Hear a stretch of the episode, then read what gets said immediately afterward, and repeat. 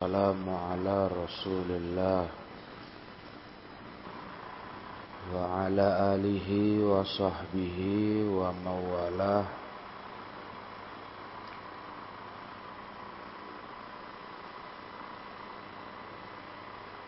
Kita sekarang masuk ke poin yang keempat dari pelajaran kita kitab Aslus Sunnah wa Atiqaduddin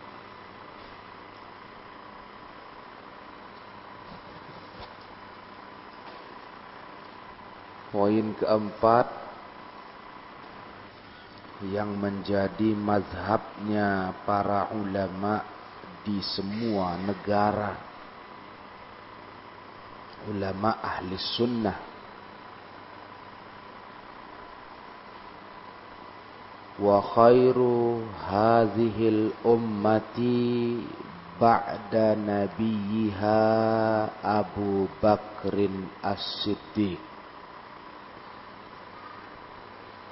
ثم عمر بن الخطاب ثم عثمان بن عفان ثم علي بن أبي طالب. Radhiyallahu anhum. Wa humul khulafa'ur rasyidunal mahdiyun.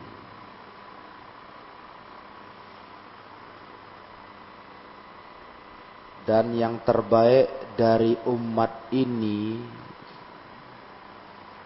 setelah nabinya Muhammad sallallahu alaihi wasallam adalah Abu Bakar As-Siddiq. Sebagaimana yang sudah kita pelajari dalam kitab Usulus Sunnah. Jadi orang paling terbaik setelah Nabi Abu Bakar As-Siddiq.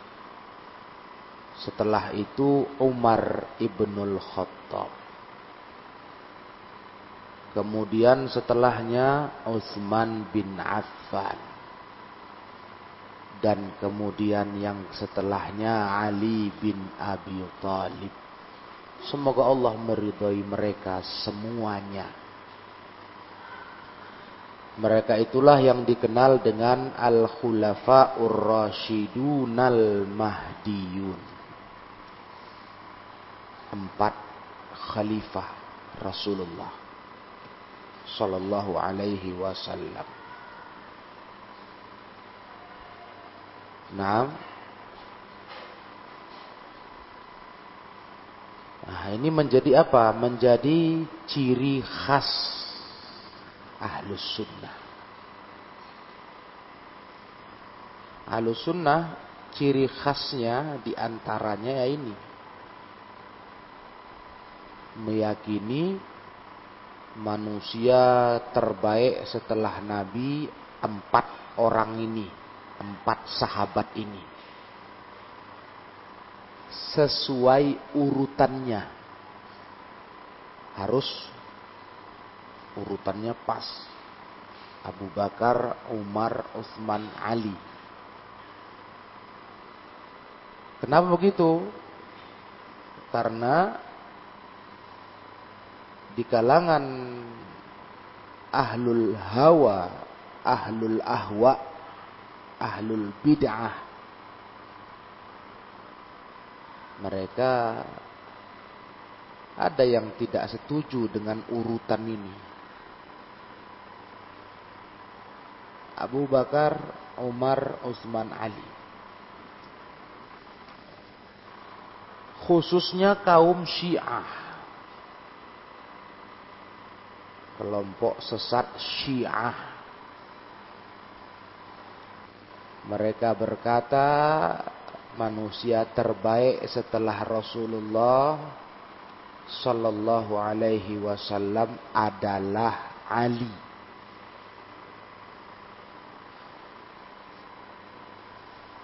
Jadi kalau kalian ketemu orang ngomong begitu atau buku kitab nulis begitu, Syiah itu.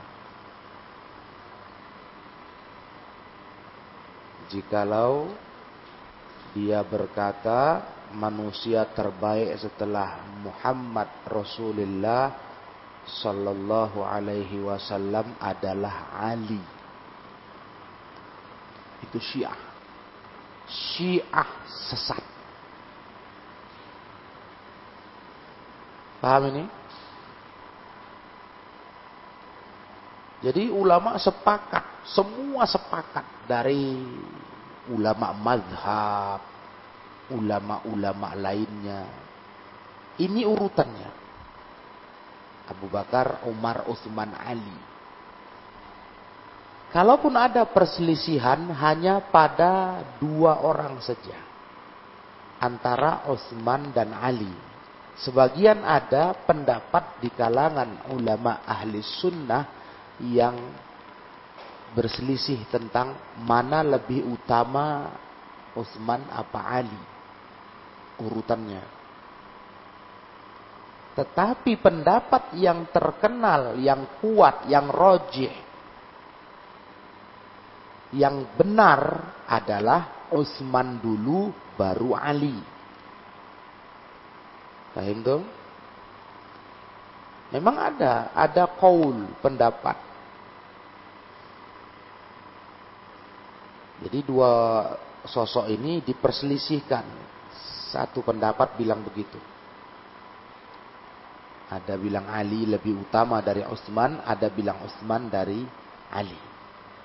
Tapi kalau yang kedua, Abu Bakar, Umar sudah nggak ada perselisihan. Paham ya? Kalau yang dua, itu nggak ada perselisihan. Kecuali ahlul bid'ah, itu nggak kita anggap. Kalau dari ulama Islam, ulama ahli sunnah sedunia, setiap zaman, tidak ada yang ragu. Tidak ada yang berselisih. Manusia terbaik setelah Rasulullah Abu Bakar. Baru Umar. Itu sepakat. Hanya ada perselisihan tadi pada Utsman dan Ali. Itu pun pendapatnya lemah. Maksudnya begini, kalau kalian ketemu nanti ada pendapat mendulukan Ali dari Utsman, itu jangan dibilang ahlul bid'ah. Paham? Cuma itu pendapat lemah. Tidak dikatakan ahlul bid'ah orang yang mendahulukan Ali dari Utsman. Cuma itu pendapat lemah. Karena menurut dalil-dalil, bukti-bukti, keutamaan. Utsman itu lebih unggul dari Ali. Hmm. Memang Ali itu nomor empat, Utsman nomor tiga. Itu dalil-dalilnya banyak, bukti-buktinya banyak. Nah, bahkan Ali bin Abi Thalib ketika Utsman terpilih jadi khalifah Ali bin Abi Thalib langsung berbaiat kepada Utsman bin Affan.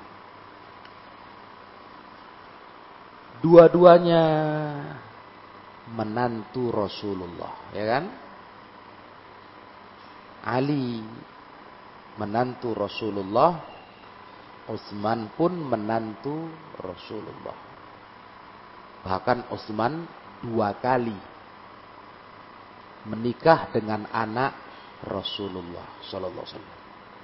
Meninggal istrinya pertama, anak Rasul menikah lagi dengan istri yang berikutnya juga anak Rasulullah Sallallahu Alaihi Wasallam. Makanya Utsman bin Affan digelar dengan Zunnuraini yang punya dua cahaya. Kalau Ali hanya satu, Ali hanya menikah dengan satu orang anak Rasulullah yaitu Fatimah binti Muhammad sallallahu alaihi wasallam.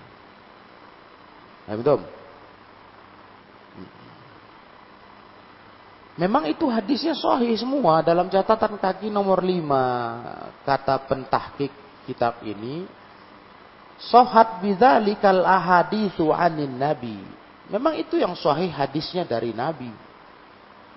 Waqad qala sallallahu alaihi wasallam alaikum bi sunnati wa sunnatil khulafa'ir rasyidin al mahdiyyin min ba'di. Malah Rasulullah bersabda, wajib atas kalian berpegang dengan sunnahku dan sunnah para khulafa'ir rasyidin al mahdiyyin sepeninggalku. Jelas. Dan semua umat Islam tahu Khulafaur Rasyidin itu urutannya Abu Bakar, Umar, Utsman, Ali. Udah tahu semua orang Islam. Yang nggak ngaku cuma Syiah sesat aja.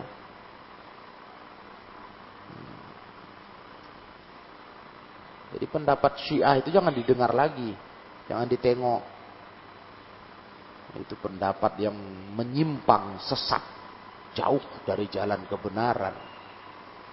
Ya. Itu hadis terkenal. Wahwa hadis min min riwayatil Irbad bin Sariyah anin ani bin Umar qal kunna naqulu wa Rasulullah sallallahu alaihi wasallam hayy. Lihat nih. Ada hadis dari dari Umar bin Al-Khattab ya, yang tadi dari Irbad bin Sariyah yang sampai wa sunnatil khulafa rasyidin al-mahyyin min ba'di dan seterusnya. Adapun hadis berikutnya dari Umar ibn al-Khattab, beliau pernah berkata, kami berkata dan Rasulullah masih hidup. Ada, berarti Rasulullah dengar, tahu. Dan Rasul tidak protes, tidak menyalahkan. Apa kata Ibnu Umar? Kata Ibnu Umar, afdalu ummatin Nabi sallallahu alaihi wasallam ba'dahu Abu Bakrin. Seutama-utama umat Nabi sallallahu alaihi wasallam setelah setelah Nabi Abu Bakar. Itu kata Ibnu Umar dan Rasulullah diam, masih hidup. Berarti Rasulullah setuju itu maksudnya.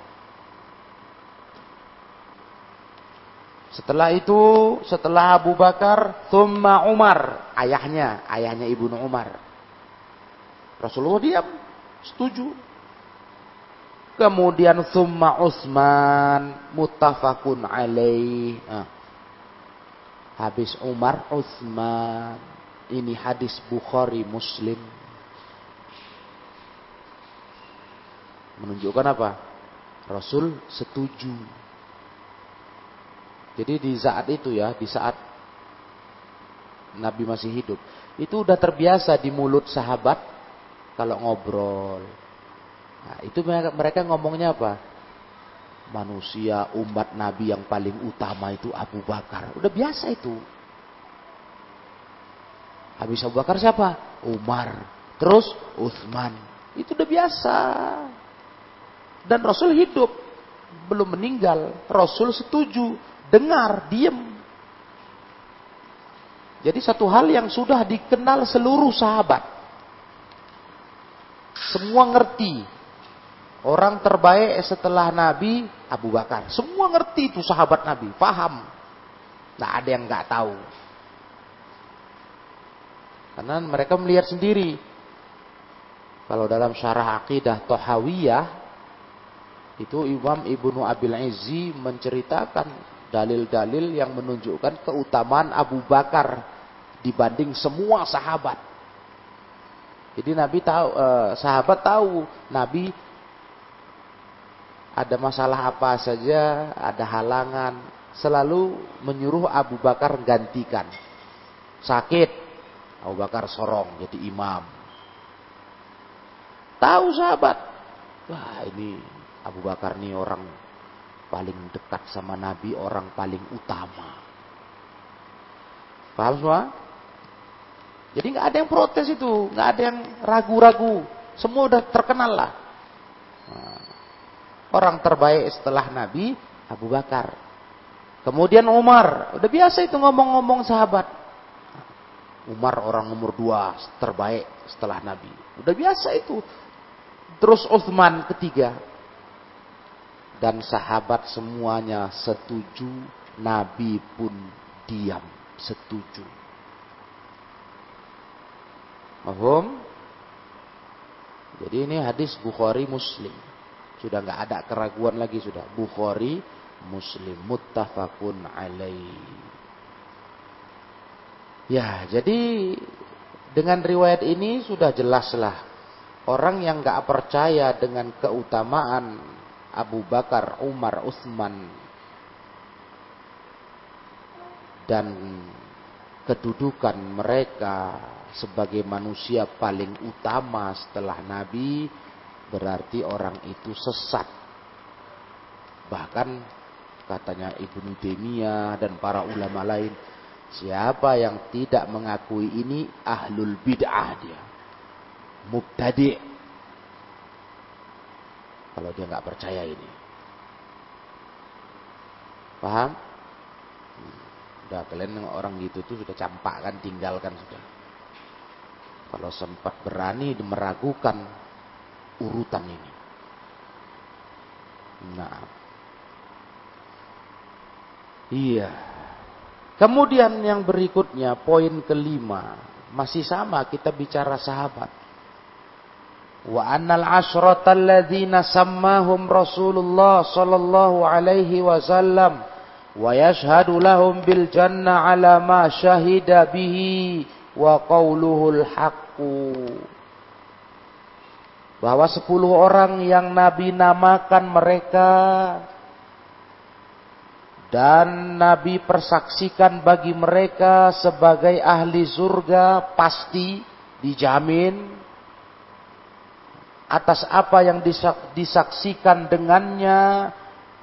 Dalam hadis nanti kita baca ucapan itu betul hak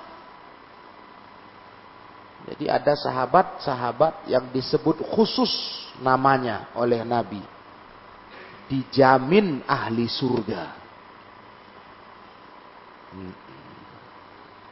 Secara khusus disebut. Walaupun secara umum semua sahabat itu mereka itu orang-orang yang mendapatkan uh, kabar gembira dengan surga. Bushro. Tapi yang namanya disebut khusus sepuluh. Al-Ashrah sepuluh. Nah.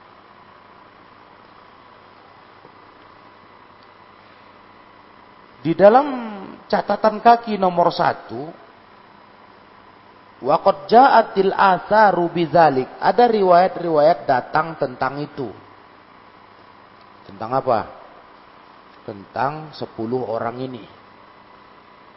Fa'an Sa'id bin Zaid qol dari sahabat Sa'id bin Zaid beliau berkata Ashhadu ala Rasulillah sallallahu alaihi wasallam anni sami'tuhu aku bersaksi atas Rasulullah aku dengar beliau berkata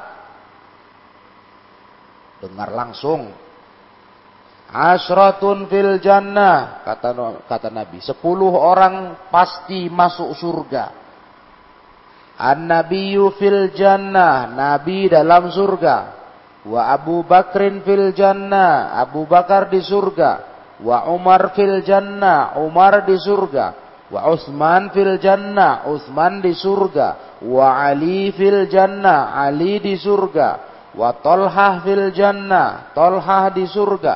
Wa Sa'ad bin Malik fil jannah Sa'ad bin Malik di surga. Wa Abdurrahman bin Auf fil jannah. Dan Abdurrahman bin Auf di surga. Dirinci Nabi satu-satu. Walau syi'tu la samaitul ashir kalau aku mau akan kusebut yang ke sepuluh ah. Kenapa beliau menunda menyebutnya? Enggak enak beliau karena beliau termasuk yang disebut nabi. Jadi enggak mau dibilang kegeeran ya. Kalau aku mau bisalah aku sebut yang ke-10 katanya. Ditanya, "Qala faqalu." Orang tanya, "Siapa itu?" Kok kau enggak sebut? Manhu? Siapa dia? Qala Sa'id bin Zaid. Siapa Said bin Zaid? Ya dia yang meriwayatkannya. Nah, supaya jangan dikira sok. Uh, uh, jadi beliau beliau bilang apa? Kalau aku sebutkan yang ke sepuluh pun ada katanya. Masih sembilan itu. Sampai dengan Abdurrahman bin Auf. Jadi orang penasaran, siapa yang ke sepuluh? Nah, rupanya dirinya sendiri. Kata beliau, Said bin Zaid. Nah, jadi sepuluh orang. Sudah jelas. Hadis Nabi yang menjaminnya. Hmm? Mereka itu dipastikan masuk surga. Ini hadis sahih riwayat Ahlus Sunan. Ya. Ada Nasai selain Imam Nasai. Wa warada aidan tasmiyatul tasmiyatul min hadis Abdurrahman bin Auf. Ada juga penamaan 10 orang dari hadis Abdurrahman bin Auf, Inda Tirmidzi, wa Ibnu Majah, bisanadin sahih. Nah, tapi dalam riwayat Imam Tirmidzi dan Ibnu Majah saja. Sanadnya sahih juga. Wa fihil ashir disebutkan yang ke-10 siapa? Nah, dalam riwayat yang yang yang kedua ini beda. Kalau riwayat pertama Said bin Zaid, di riwayat kedua wahwa Zubair ibnul Awwam. Yaitu Zubair ibnul Awwam. Jadi dijamin surga. Ya, kita pun ahli sunnah karena jaminannya datang dari Rasul, kita pun percaya. Iya, yakin mereka ahli surga. Coba kalian bayangkan. Orang yang dijamin ahli surga sama Nabi. Tapi malah dicela, dijelekkan sama orang gak jelas. Orang gak jelas, entah ahli surga, entah ahli neraka. Malah khawatir kita, dia ahli neraka. Khawatir nengok sesatnya. Siapa itu? Syiah lah. Orang-orang Syiah yang mencaci maki Abu Bakar Umar. Menamai Abu Bakar Umar dengan gelar Sonamai Quraisyin. Dua patung berhala Quraisy. Menggelari Abu Bakar Umar yang merebut, menyerobot hak khilafah Ali. Gak tahu diri ya. Yang dijelekkannya ahli surga, dijamin Nabi. Dianya entah ahli apa ya kan. Malah kita khawatir nengok sesatnya Syiah ahli neraka. Ngeri kan? Nampak kalian kan? Jahatnya kaum Syiah menikam, menikam sahabat Nabi. Hmm. Padahal Ali Ali sendiri sahabat yang mulia yang sangat menghormati Abu Bakar, Umar, Uthman. Kok bisa dibilang dia haknya diserobot. Disalib. Diambil paksa. Nah, ini jahatnya kaum syiah. Kalau sekarang negara syiah itu di Iran. Itu negara syiah itu. Memang negaranya negara syiah. Pemerintahnya syiah. Iran. Nah, Dan orang-orang Syiah itu banyak di Indonesia. Banyak. Ya. Tapi di Indonesia mereka tidak punya kekuasaan dalam arti kayak Iran. Kalau Iran memang negara Syiah, pemerintahnya, presidennya semua Syiah. Musuh ahli sunnah. Istilahnya sunni. Nah, kalau di bahasa dunia Syiah lawan Sunni. Hmm. Makanya negara Iran itu paling benci dengan Saudi Arabia.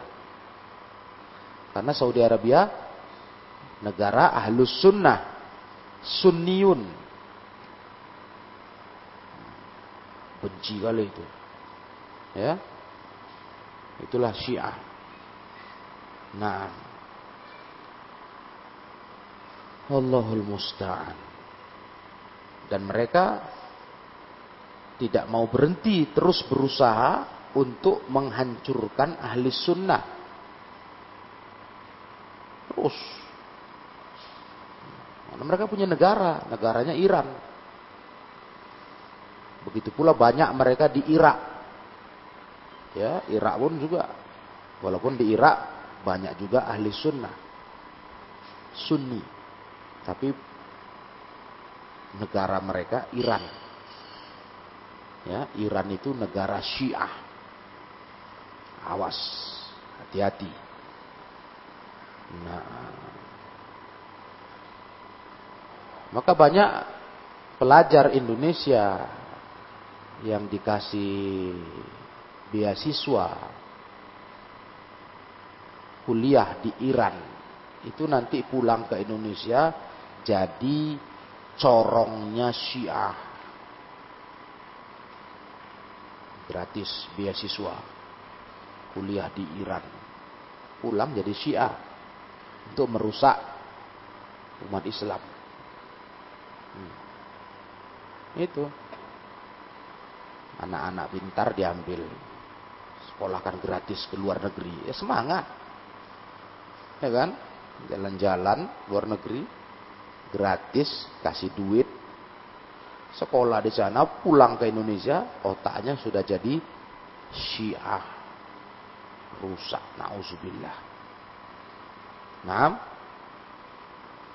nah begitu sepuluh orang yang Rasul namakan mereka. Kita bersaksi mereka ahli surga. Makanya kita hati-hati cakap tentang sahabat. Sopan kali. Namanya kita bicara tentang ahli surga. Iya. Kita ini siapalah? Tak jelas. Kalau mereka jelas, jaminan ahli surga. Makanya ngomong tentang sahabat, siapa pun sahabatnya, itu jaga mulut hati-hati, sopan, hormat betul. Yang kalian bicarakan adalah para pembawa hadis Nabi. Kalau nggak lewat mereka, kita nggak tahu hadis. Sahih?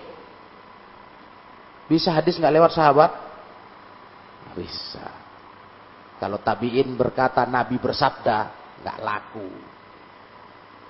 Mana bisa, nggak ketemu Nabi. Ya kan? Dia harus sebut sahabatnya. Nah, itu dia. Jadi sahabat ini betul-betul fatal kali kalau dijelekkan. Hancur kali Islam. Kalau dijelekkan Abu Bakar misalnya.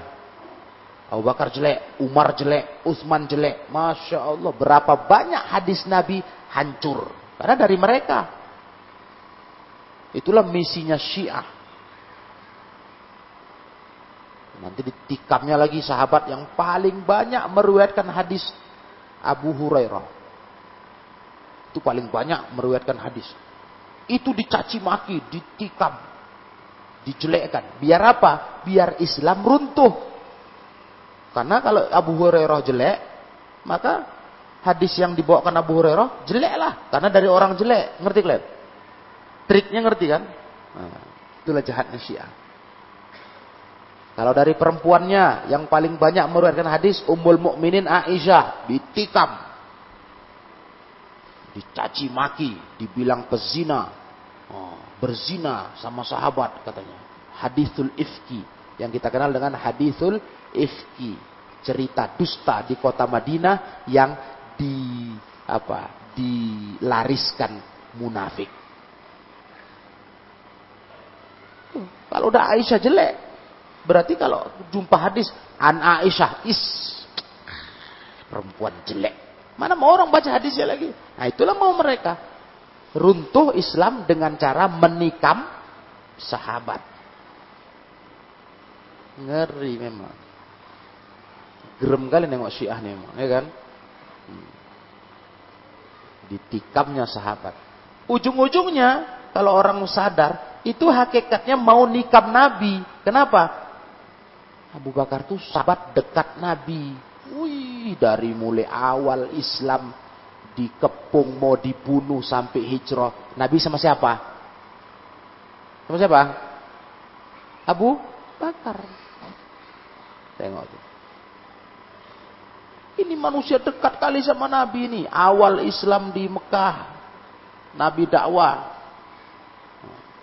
Abu Bakar beriman. Kalau ini jelek, berarti apa? Teorinya. Berarti Nabi itu nggak baik. Masa kawannya orang jelek? Kawan dekat lagi. Ngerti? Hah? Hah, tuh. Macam kalian lah dulu.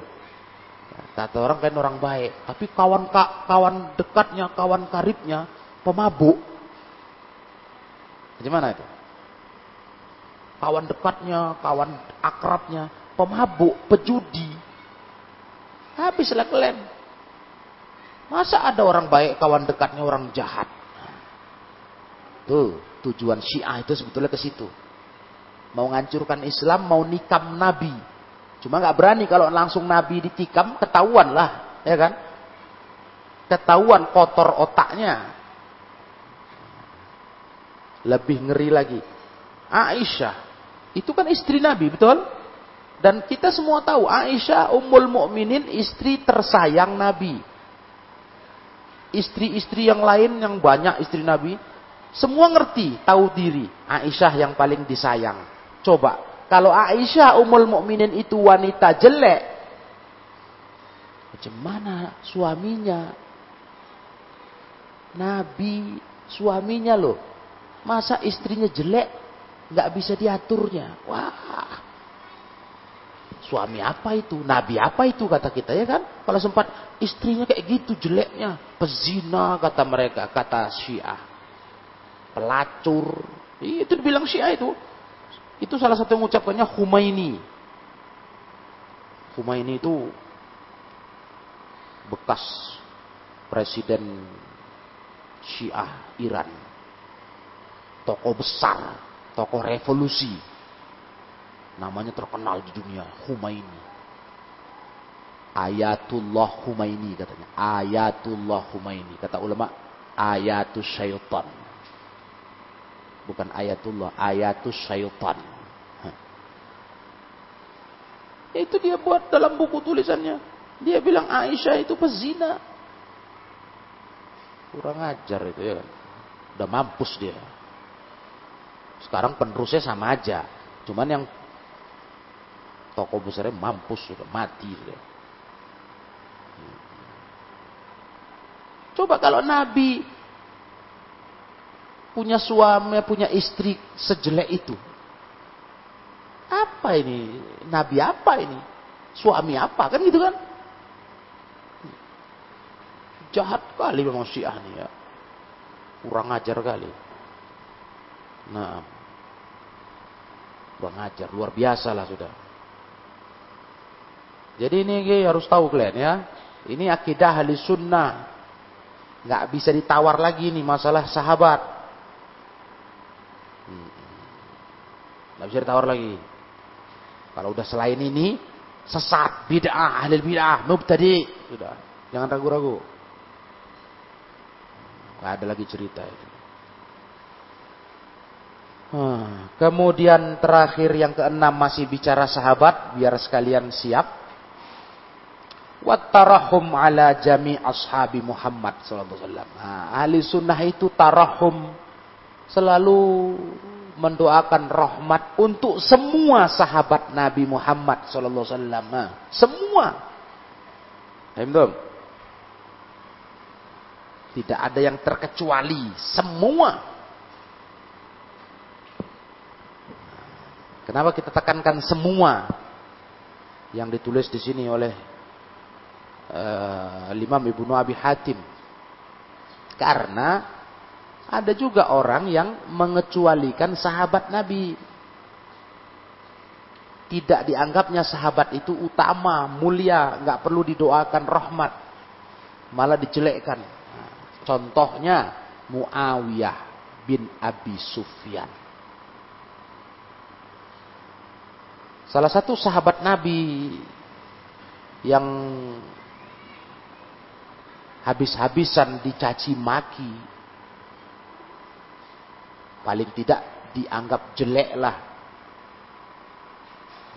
Diburukkan. Sosoknya adalah Muawiyah. Muawiyah itu seorang gubernur beliau diangkat jadi gubernur di negeri Syam.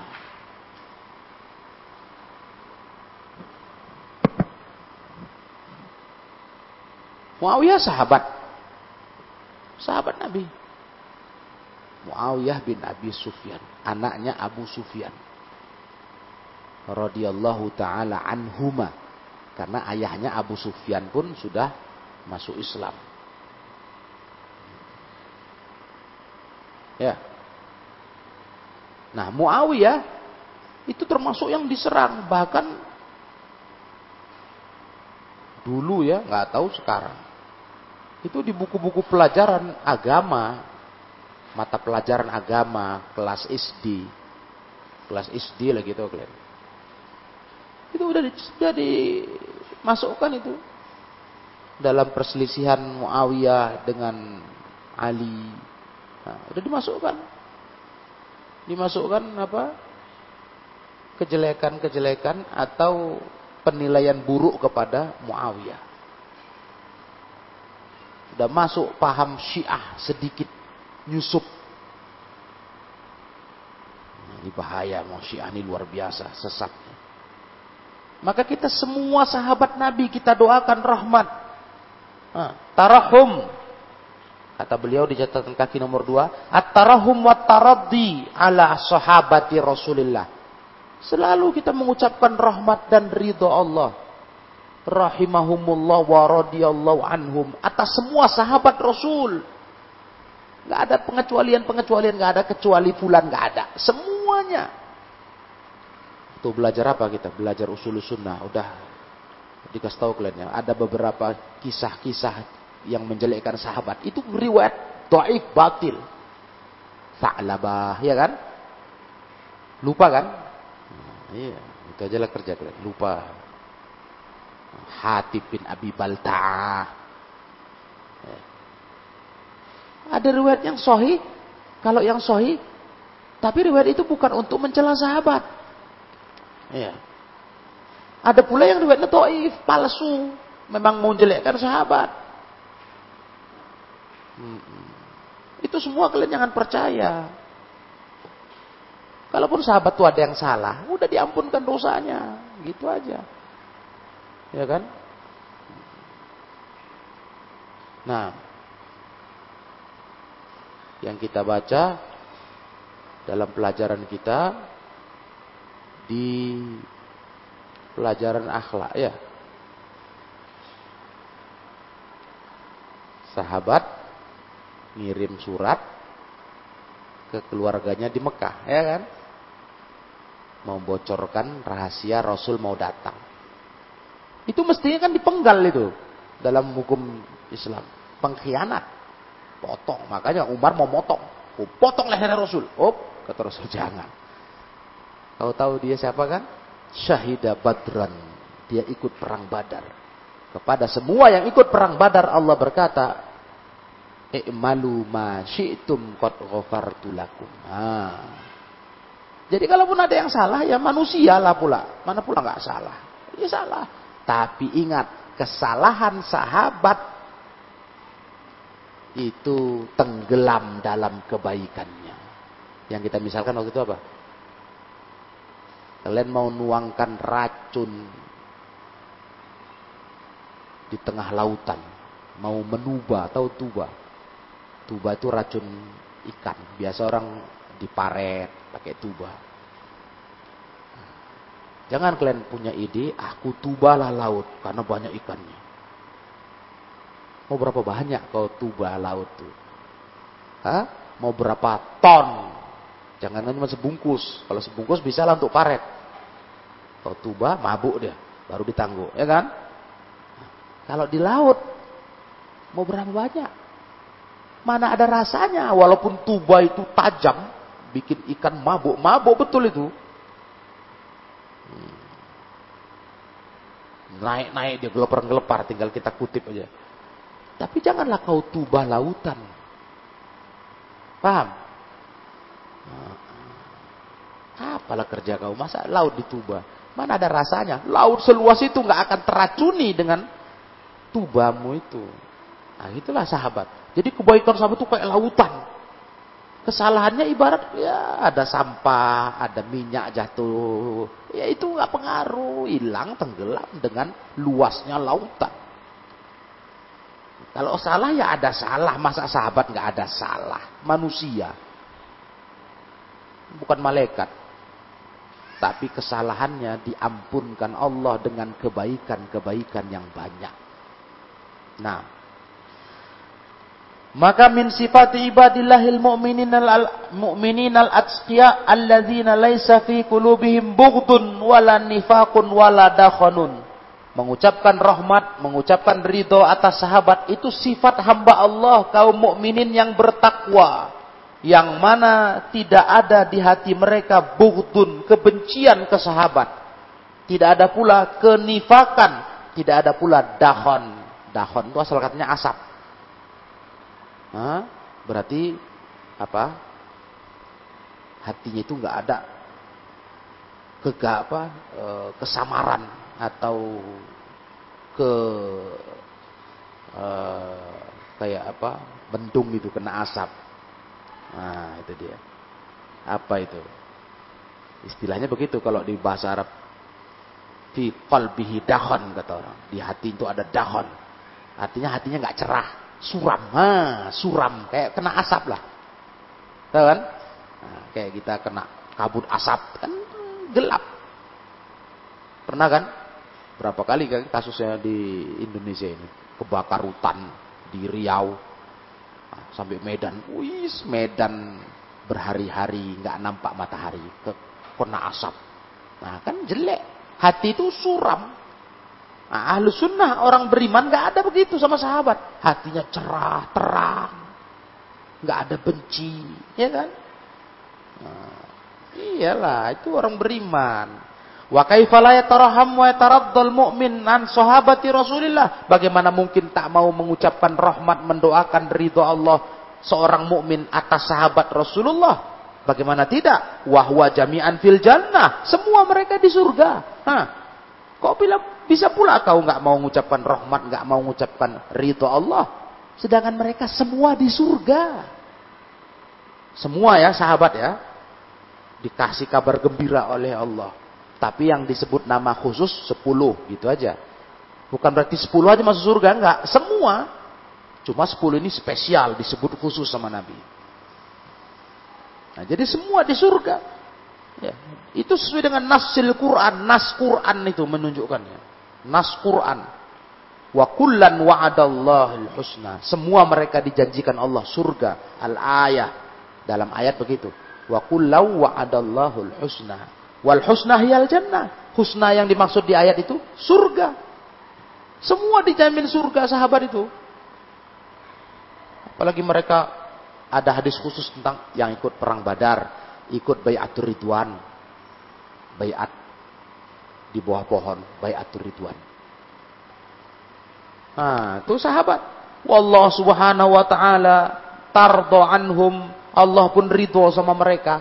Kok kita malah nggak ridho? Eh Syiah ngaca kalian, ya kan? Nah, kalau kalian menolak hadis misalnya tentang keutamaan sahabat, mereka tolak dengan dalil hadis kami lain katanya misalnya, karena mereka memang betul lain hadisnya. Kitab hadisnya bukan Bukhari Muslim, tau kalian? Dia punya kitab hadis sendiri. Makanya Syiah itu kalau kata ulama bukan agama Islam itu, agama sendiri, agama Syiah. Bukan kelompok Islam itu agama sendiri. Karena kitabnya beda, kitab hadisnya. Nah, taruhlah mereka nggak mau. Tadi kan kita baca hadis Bukhari Muslim ya kan, keutamaan Abu Bakar, Umar, Utsman, Ali, Abu Bakar, Umar, Utsman, mutafakun alaih. Mereka nggak mau, baiklah. Quran, kalian tolak. Nih, Quran berkata, Allah berkata, radhiyallahu anhum wa radu anhu. Ayo, Ayat apa itu? Surat apa itu? Eh? Radiyallahu anhum waradu anhu. Surat apa itu? Nggak tahu kalian hajab lah, kalian payah lah. Hah? Surat apa itu? Bukhari. Iya, betul. Betul. Iyalah. Eh Syiah, kau baca surat Al-Bayyinah nih, lafadznya. Siapa yang Allah bilang Allah ridho ke mereka, mereka ridho ke Allah? Siapa? Khomeini. Khomeini masih di di sampah-sampah dulu belum belum masuk tulang punggung bapaknya dia bilang. Siapa yang Allah bilang Allah ridho ke mereka, mereka ridho ke Allah? Siapa? Sahabat. Kalau hadis kalian tolak lah, nggak bisa mempan sama mereka hadis. Ini Bukhari Muslim, campakannya. Karena hadisnya lain, buku hadisnya lain, dan buku hadis mereka kalian tahu itu nggak dijual bebas. Jadi kalau kalian mau mendalami kesesatan Syiah ya, membuktikan langsung, itu nggak bisa kalian cari bukunya di toko buku, oh, percetakan nggak dapat, rahasia, oh rahasia. Dia khusus orang-orang dia aja. Buku hadisnya, buku tafsirnya, buku orang-orang dia aja. Hmm. Jadi kalau kalian cari buku syiah untuk jadi rujukan bukti sesat mereka, nggak dapat, payah. Itulah tanda sesatnya. Kalau kebenaran kok, kok susah didapat orang ya kan? Harusnya kebenaran itu diapain? Disebarlah. Kayak kita, Bukhari Muslim, oh, disebarlah. Wih, di mana-mana ada mau beli Bukhari Muslim, wah di mana-mana ada. Duit aja yang nggak ada ya kan. Kitabnya banyak lah. Di mana mau kalian cari? Toko buku mana? Ada terjemahnya dalam berbagai bahasa. Aslinya itu kebenaran. Lah kalau Syiah rahasia. Ayah. Ya. Karena sesat. Nah, jadi makanya begitu. Kalau hadis ditolaknya, kalian bawakan hadis keutamaan Abu Bakar, Umar, Utsman, Ali yang ada sama dia tuh. Sepuluh orang dijamin surga, tak ada itu. Hadis sahih loh. Oh, ada. Sekarang bagaimana dengan ayat? Ah, ayo. Bagaimana dengan ayat? Ini ayatnya nih. Semua sahabat diridhoi Allah, mereka ridho ke Allah. Mau apa kalian? Kok bisa orang yang dirito Allah kalian gak rito? Hah. Orang yang dirito Allah kalian gak senang. Gimana kalian tuh? Eh Syiah. Makanya Syiah itu kata ulama bukan dari Islam. Dia bukan kelompok Islam. Masih mending lagi Jahmiyah yang sesat kali itu ya kan. Buang sifat nama Allah. Masih kelompok Islam. Mu'tazila, Ash'ariyah, Kullabiyah, dan macam-macam lagi, Sufiyah. Masih kelompok Islam, tapi yang satu ini Syiah ini eh, memang kelompok setan lah itu. Ya. Kalau orang tanya kelompok apa dia? Setan bilang. Bukan Islam, bukan. Orang nggak ada. Qurannya pun bukan 30 juz, 40 juz. 10 juz khusus tentang Fatimah. Keluarga Ali bin Abi Thalib. Kan aneh itu. Mereka bilang Quran kita 30 juznya udah disunat. Dikhianati 10 juz. Astagfirullah. Jadi Syiah ini gilanya itu luar biasa ya. Memang kelompok setan, Hizbus Syaitan ya. Ya. Wis mau dengar ini, jangan kalian terpengaruh lagi. Belajar kalian dari sekarang. Syiah itu kelompok setan. Wa ala alihi wal kafu amma syajaru bainahum.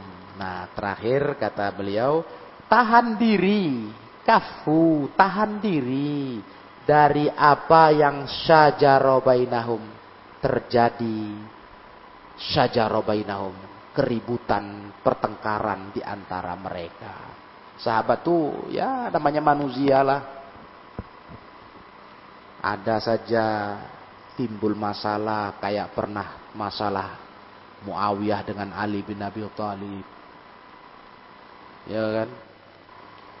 Perang Jamal dengan Aisyah Ummul Mukminin. Ya, perang besar. Meninggal banyak sahabat terbunuh, pasukan terbunuh ya. Kita tahan diri, kaf. Ya, kalau ditanya orang, salah nggak itu bunuh sesama muslim? Salah. Jadi sahabat gimana? Itu kelas pembahasannya khusus. Mereka punya salah, tapi mereka orang-orang yang kebaikannya kayak lautan yang dengan gampang menenggelamkan kesalahannya. Ngerti? Makanya kalau masalah sahabat, kalau ada cerita-cerita nggak enak aja, mulut kita jaga, kaf tahan diri. Nah, itu aja rumusannya ya. Jangan terus dikaji, dibahas. Oh ini ini berarti berarti. Jangan. Kalau udah sahabat ya, tahan diri. Itu adab ahli sunnah. Karena kita bicarakan orang-orang hebat. Penduduk surga di dunia ini waktu itu mereka. Jadi kita tahu diri lah. Nah, ya, tahu diri siapa kita, ya kan? Nah, Nah, itu dia pelajaran kita satu rangkaian itu, poin 4, poin 5, poin 6. Satu rangkaian. Sudah. Tentang sahabat menguatkan apa yang kita belajar di kitab Usulus Sunnah Imam Ahmad rahimahullahu taala. Naktafi ilahuna subhanakallahumma wa bihamdika asyhadu an la ilaha illa anta astaghfiruka wa atubu ilaik walhamdulillahi rabbil alamin.